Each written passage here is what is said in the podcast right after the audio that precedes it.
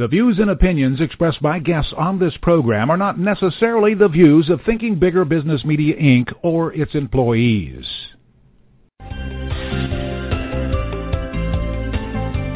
Welcome to Smart Companies Thinking Bigger Radio. Get the inside scoop on how America's most successful business owners transform their entrepreneurial vision into reality.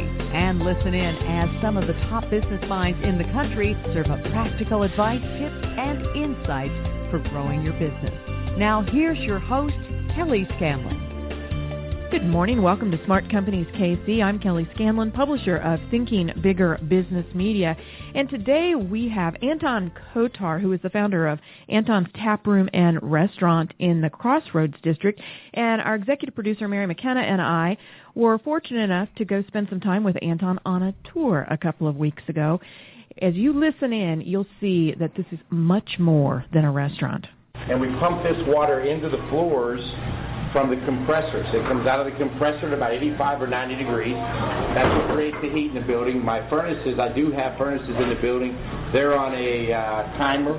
They shut off every night at 11, and when you walk back in here tomorrow morning, it'll be 80 degrees in this building. Wow. And it's January. Yeah. Um, and last year it did the same. I believe that it's satisfying 60% of my heat needs in the building. My gas bill here almost 2 million BTUs of furnaces, kitchen equipment, and hot water tanks, 5,500 square feet, 8,000 customers with 765 bucks last month. Okay, so $765 heats 5,500 square feet.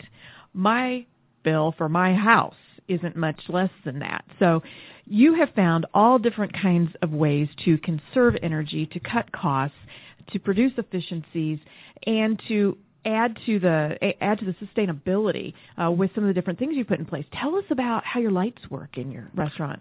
Um, we just were approved uh, for the rebate through KCP&L to change everything to LED.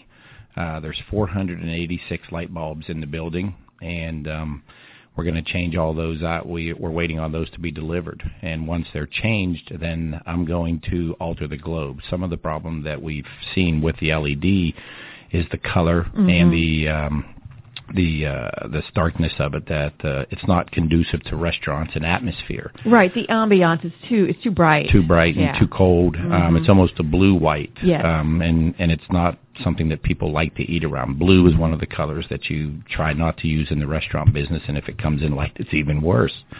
So what what what I've done is um, taken a bunch of the samples that I've got from different uh, providers and and the manufacturers, and I've figured out a way to alter the globe that's on the exterior of the bulb to tone it down dramatically. Um, the beauty of LED is the we uh, we're going to cut our our kilowatt usage down to 25% of what we're using right now. My single phase electric bill that my lighting runs on uh, averages about $1,700 a month. Um, I believe I can get that down to around $400 by Wow. changing the bulbs out. Yeah. The other side of that is, is that those bulbs have a 40,000 hour guarantee. Um, so that's three and a half years before I should have to change or pay for a bulb. And we've been there about 16 months now, and I've changed everything in the building at least twice with your current setup with the of current lighting. setup. Correct. Okay, so so it's going to pay for itself in no time. In no time at all, right? And KCP&L, the you know, luckily has a, a great program out there that do. allows people to apply for these. Uh, if you want to change over, they do give rebates back, and in this in this case, they're covering the cost of the light bulb for me. hmm And more, it sounds more, like. sure. So, so you have figured out a way to reduce your heating costs. Uh, you are switching over to the LED lights, and you're retaining the ambiance that people like in a restaurant with that. Now, tell us about some of the other things that you do uh, from a sustainability side, from a green side of things. You recycle water in your building too, and in the summertime, you use it as fountains to add to the uh, aesthetics of the place. Tell us about how all that works. Correct, correct. Um, the compressors that run the refrigeration, refrigeration is a must in the restaurant business. There were some compressors in a um, factory in Oklahoma that I was fortunate enough to get a call from a friend of mine who was doing the demolition on it after it had closed. So I purchased those from him. They were water cooled. Um, the the uh, normal operation for those compressors would be to to hook up city water to them, and when they kick on or turn on, the compressor would run cold water through it, just like your car would, except that we now use our floor as the radiator. Mm-hmm. Um, we've we've run PEX tubing in the floor, which allows for the hot water to come out of the compressor. It gets captured in a tank and then pumped through the floors. The water comes out at about 85 to 90 degrees which keeps the concrete floors in the basement somewhere around 85 or 90, and it also dissipates the heat into the building, which allows the water to go back to the compressors. What we what we've done is able to cut our gas bill down.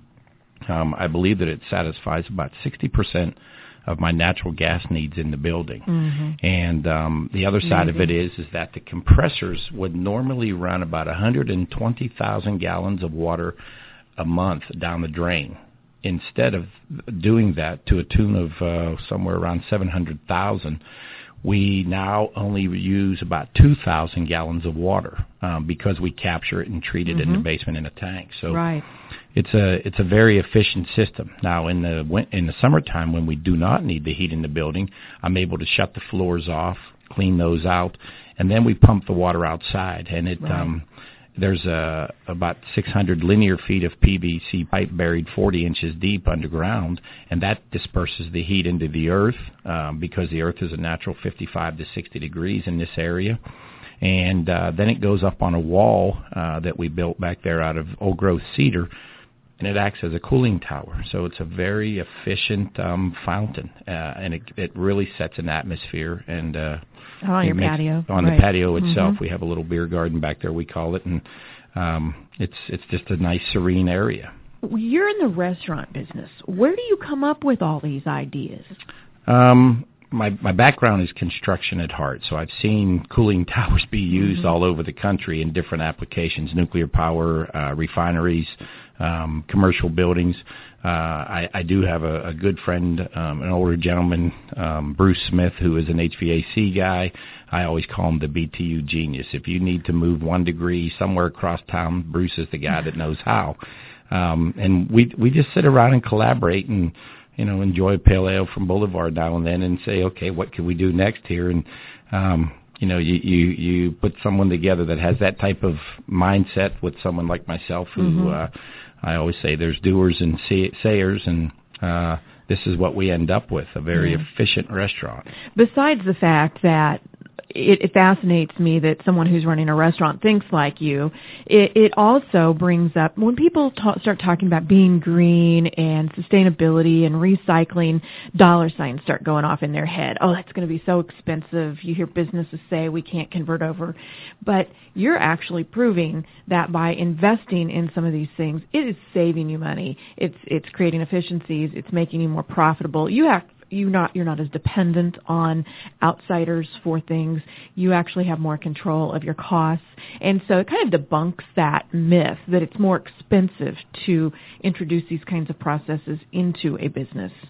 Yes, very, very much so. Um, I always say that the cost of doing the heating system in the floors was paid for in our first year of business which I opened in October. Right. So in yeah. two months, October I was able, of 2012. Of 2012, mm-hmm. correct. So I was able to recoup that cost in the first year.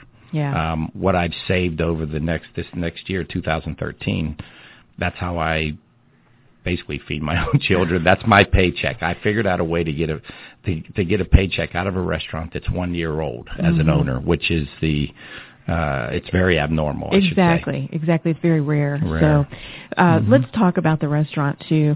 The you have your own butcher shop in there, and you you can carve all your meats. Tell us about that process. Sure. Um, one of the things that I was very um, interested in doing was a better source of of food. Um, being a dad now, you do you do think about it a lot more. What your children are eating and what's going on in the societies today, and uh, I'm an advocate of trying to eat better and feed our kids better. I believe firmly that there's something going on in the food sources that's mm-hmm. causing a lot of the problems that our children are seeing today. Um, so I, I, I've had a lot of people contact me and want to get into a uh, an anti mode, an anti corporate, an anti you know just to throw it out maybe a Monsanto or something. I'm not anti Monsanto. I believe that corporations have the right to do what they want What I am anti is the fact that our local and state and federal representatives may not make them tell me that it's there. As a Ah, parent, I want the the right to make the Mhm. decision what's best for me and my children, and don't want anybody to hide that from me. So, unfortunately, I'm confident that they may not make that decision. If we if we were sure they would, we wouldn't have all these initiative on ballots for so long about labeling and Mhm. and uh, things of that nature. So my interest in this restaurant was to be sure that when our people from Missouri did not make the right call for parents, that I did not have to scamper quickly to find a, a clean food source. So we decided to go into grass-fed beef, um, organic produce. Uh, all of our proteins are hormone-free, antibiotic-free. Um, you know, it's just uh, one of those uh, d- do it now more than later. Right. And and when you serve these, when tell us about how your menu works. I think that's kind of fascinating. When you order a steak, in a lot of restaurants you get a 14 ounce sirloin or a, a strip steak, a 14 ounce strip.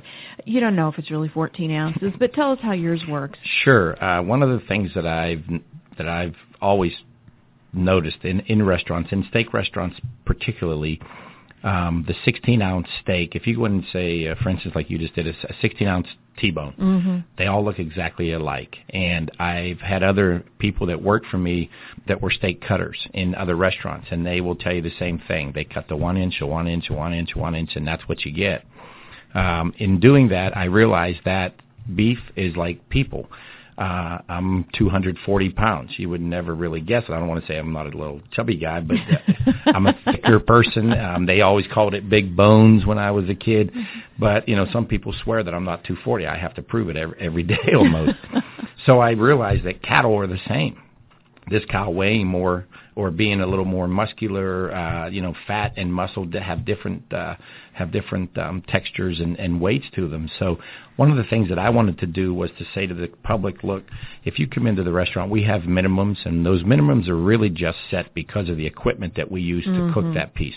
And it's such a high temperature at over 1600 degrees. If I allowed you to go smaller, it would completely tear that piece of meat up, and it Right. wouldn't be uh, acceptable to eat.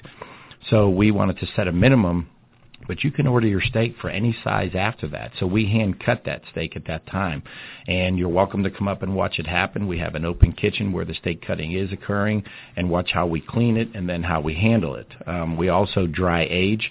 Grass-fed beef uh, at heart is a little tougher. There's not as much marbling Right. going on in it, so uh, but in in a dry aging process where you're breaking the beef down, um, breaking the proteins down that make the muscle tougher uh, over a period of time. Our standard dry age date is 28 days. Um, we do some 42 day specials in the bone in ribeye, and we do some 60 day prime rib also that are specials. Um, and it really does tenderize the meat dramatically and the flavors enhanced dramatically. If you think about balsamic vinegar, for instance, reduction to balsamic vinegar, uh, reduc- uh, you know, reduced balsamic is so much more uh, flavorful, and so is the beef. Um, Kansas City's always had a reputation of a great steak town. Um, unfortunately, over the last 35 or 40 years, we haven't had anybody represented in the top 10 in America as the top is one of the top 10. It's been my intention from this so that when people come out of the hotels, these people that are coming, we're we're driving tourism downtown now. Yes. When they get here, they have to leave happy. They can't come and say, "Well, I went to a steak town and got a terrible steak. Right. I've had better steak elsewhere." So to do that, you have to start, in my opinion, with a great, clean, nice piece of product, not tempered uh, with the hormones and antibiotics that uh, I believe change the flavor. Corn, in my opinion, changes the flavor of beef. It's not the beef flavor. Um, so it was really important to start with a good piece, handle it correctly, and just go back to basics. Everybody asked me about how did you figure this out, and I said I didn't. This went on 50 years ago here in Right. Kansas City. Right. We just got away from it when we started mass producing cattle. So when you talk about this mass producing, which is way a lot of this is done, as you say these days, where do you get this in? What are your sources? Um, uh, for the gra- for the grass-fed beef, uh, about 98% of it comes from Rain Crow Ranches out of Doniphan, Missouri. Okay, so um, Rain very Crow is a is a is a great grass-fed provider. Um, they do a lot of grass-fed beef. From what I understand, they may be the second largest in America. at Mm. 250 head a week. If you think of that, it seems like a whole lot of cattle. It does, but it's probably not. No, when you get into um, feedlot style cattle, or the you know out in the middle of Dodge City, there's a factory out there that's running about 5,700 a day. Oh wow. Um, it's a number that's staggering. Uh, I was fortunate enough this past summer to get a chance to go out and see it happening, and um, some friends of mine said, "Why would you? Why would you even consider going?" And I said, "I just have to make sure that what I think is accurate." Um, and they they pretty much proved it. It's there. You know, uh, 34 million uh, head will be harvested this year in America, and someone says around 90% will uh, go right through Kansas. Um, so they are moving them through there. Well, what you're what what you're describing reminds me of the wine industry. You've got these big mass-produced uh, vintages and bottles, and uh, you, then you have the small boutique wineries that might only do a few hundred cases a year, but they they are just ray every single bottle practically as it's bottled. They know what goes into it. They know every every step of the process, and it's very controlled. It reminds me of, of your story with the cattle there. So we're going to take a quick break. When we get back, we're going to come back and talk about your tilapia farm. You're progressing in your career, but at a pace that feels slow. You're ready to make great strides and invest in yourself. With your work and home schedule, how do you accomplish this? The Executive MBA program at Benedictine College, Kansas City's only one year executive MBA program, is the answer. The competency gained and character built are outcomes that are of immediate and future value regardless of your future path. Go to benedictine.edu slash EMBA. Welcome back to Smart Companies Radio. I'm Kelly Scanlon, publisher of Thinking Bigger Business Media, and we're visiting this morning with Anton Kotar, who is the owner of Anton's Taproom and Restaurant in Kansas City's Crossroad District. We've been talking about some of the real renaissance type things that you're doing with your restaurant, with the way that you heat your building, light your building, the butcher shop that you have in there where you hand cut these grass fed uh, cuts of meat. And you also have a tilapia farm in the basement. Tell us about that. Uh, correct. It's um, they they call it aquaponics. Um, we raise a lot of the herbs that we use down there through aquaponics. Uh, aquaponics is different than hydroponics because the nutrients come from the waste from the fish. Uh, we do have tilapia in tanks down there. Uh, the tanks have been uh, approved by the Department of Conservation, which uh, the first time they saw them, I think, kind of concerned them a little bit or scared them, and and the health department itself was a little confused about it, but. Um, fortunately, um, they're interested in helping Kansas City step up a little bit, and we're willing to allow us to try it. Um, so what we've done is we we do breed tilapia uh, on site and um, you know raise them down there. We use those some of those tilapia in our fish tacos that you'll eat. Right. Unlike commercial farms, we're not feeding hormones. We're not changing sex. Uh, tilapia is a fish that the sex can be changed, and we're not interested in doing that. The tilapia eat um, ground up uh, produce from the salad stations that we are prepping in the morning and a little bit of proteins that come out of the butcher shop in the evenings. Uh, so we throw some bones in once in a while, and it's a great protein source for them. Then we peel those back off in the morning um, to get them off the water. So I digress a little bit here, but why? What would be the advantage of changing the sex of the tilapia? And you guys don't do it, but why would somebody Well, want to um, do that? What's the advantage? Tilapia is a is a mouth brooder. They lay eggs uh, and they carry the eggs in their mouth. The female Mm-hmm. does until they're ready to hatch, which doesn't take long, three to five days. Um, the, yeah, the problem is is that there's 400 to 500 eggs at a time, and they get about half, male and female. Male grow to about a pound and a half in about a six month period. Females never do. They get Okay. uh, they get about a half pound at best. Um, so they want to have all male in their sources, and they don't want them breeding in the tanks amongst themselves. It causes uh, a lot of anxiety within within the, the group of them. Only so imagine. um, they they do change the sex they um, by using a male hormone. I don't think the hormone is something that I want to feed my little girl. Sure, sure. So, so you use the the fish, you use the tilapia in your tacos. You use it to um, for your herb garden. Correct. And then you use from your herb garden, you use that on your menu and, and to prepare your dishes.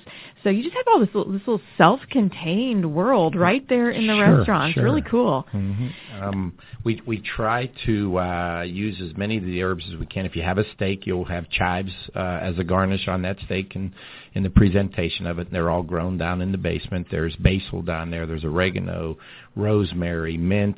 Uh, I just planted some. Um, uh, lavender that we're mm-hmm. going to make some ice creams with. Uh, out back in the uh, in the beer garden, I do have blueberry, strawberry, and raspberry bushes planted that we've used this summer. The uh, strawberries and raspberries came up pretty quickly, and uh, we were able to use those in the bar menu uh, and sure. some nice cocktails. Uh, my pastry chef at the time um, use some of that in uh, desserts. Um, you know, again, it's it's about uh, transparency and where your food's coming from and what's in it. Mm-hmm. Uh, you know, we try to let the general public know that if they're eating it there, it's it's clean, and and I want them to see where it's coming from. If they want to come and see anything in there, we're willing to let them see that. So.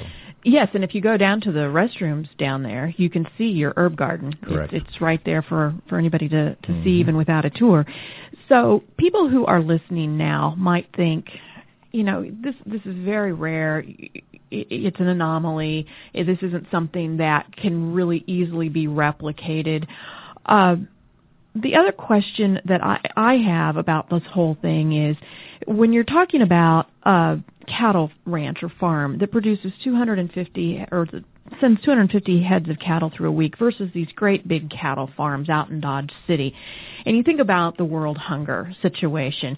Uh, one of the things that always comes up in these kinds of discussions is, well, if you don't have GMO, if you don't have the huge corporate farms, you're not going to be able to produce enough food to feed the world. What, what's your take on that argument? At heart, bah humbug, I guess.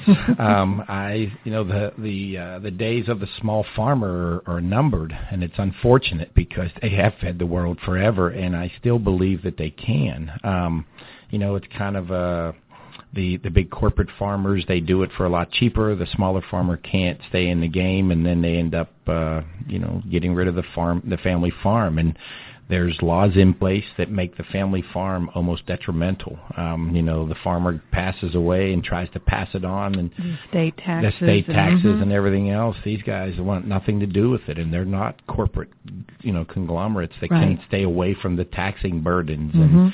Uh, you know, there's things in place that make it uh, you get paid to produce corn and sell it for a cheaper uh, cheaper than cost um, scenario right. uh, than what it costs you to raise that corn and um, you know that's it's detrimental to capitalism and this, the small farmer in America. You know they've been the heroes. We needed them forever, and now they're getting cast aside, and it's a shame. It really is.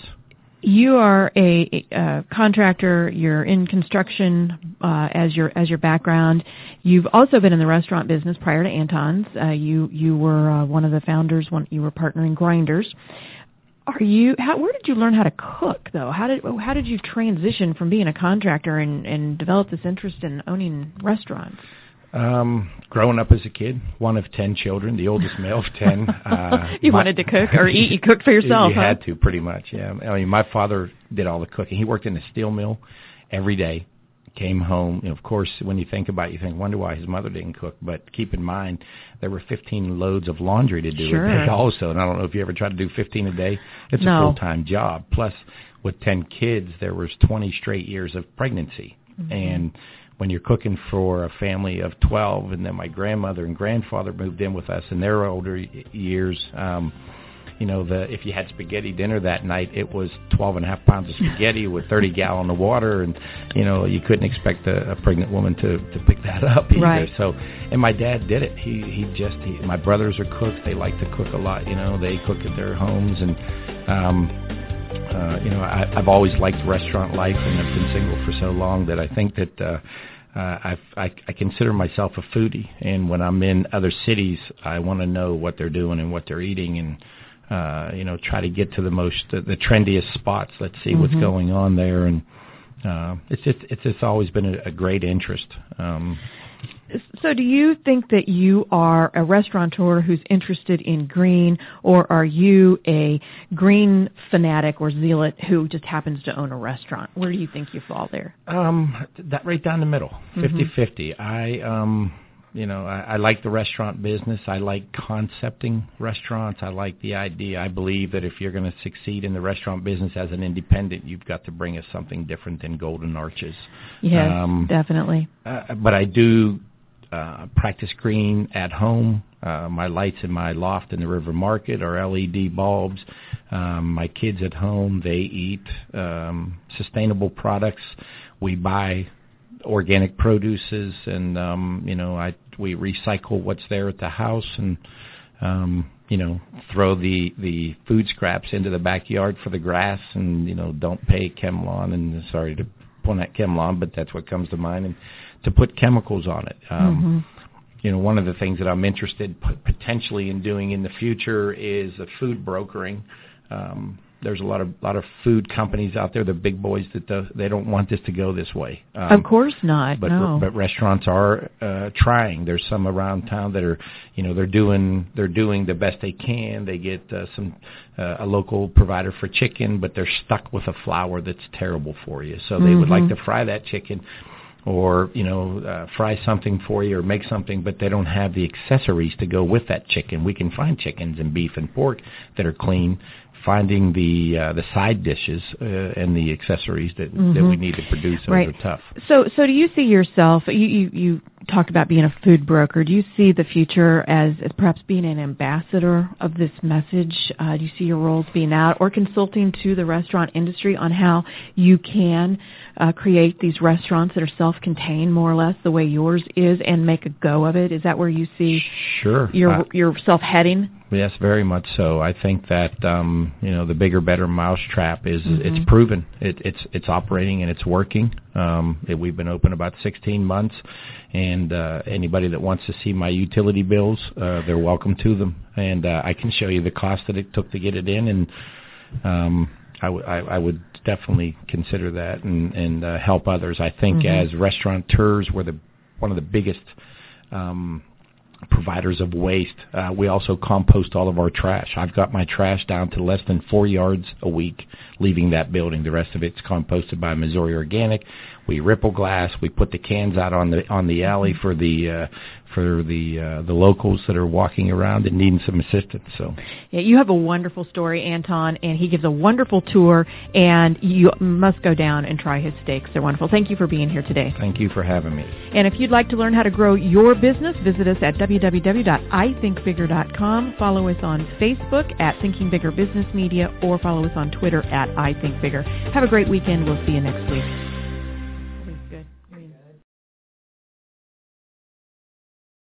This podcast is a part of the C Suite Radio Network. For more top business podcasts, visit c-suiteradio.com.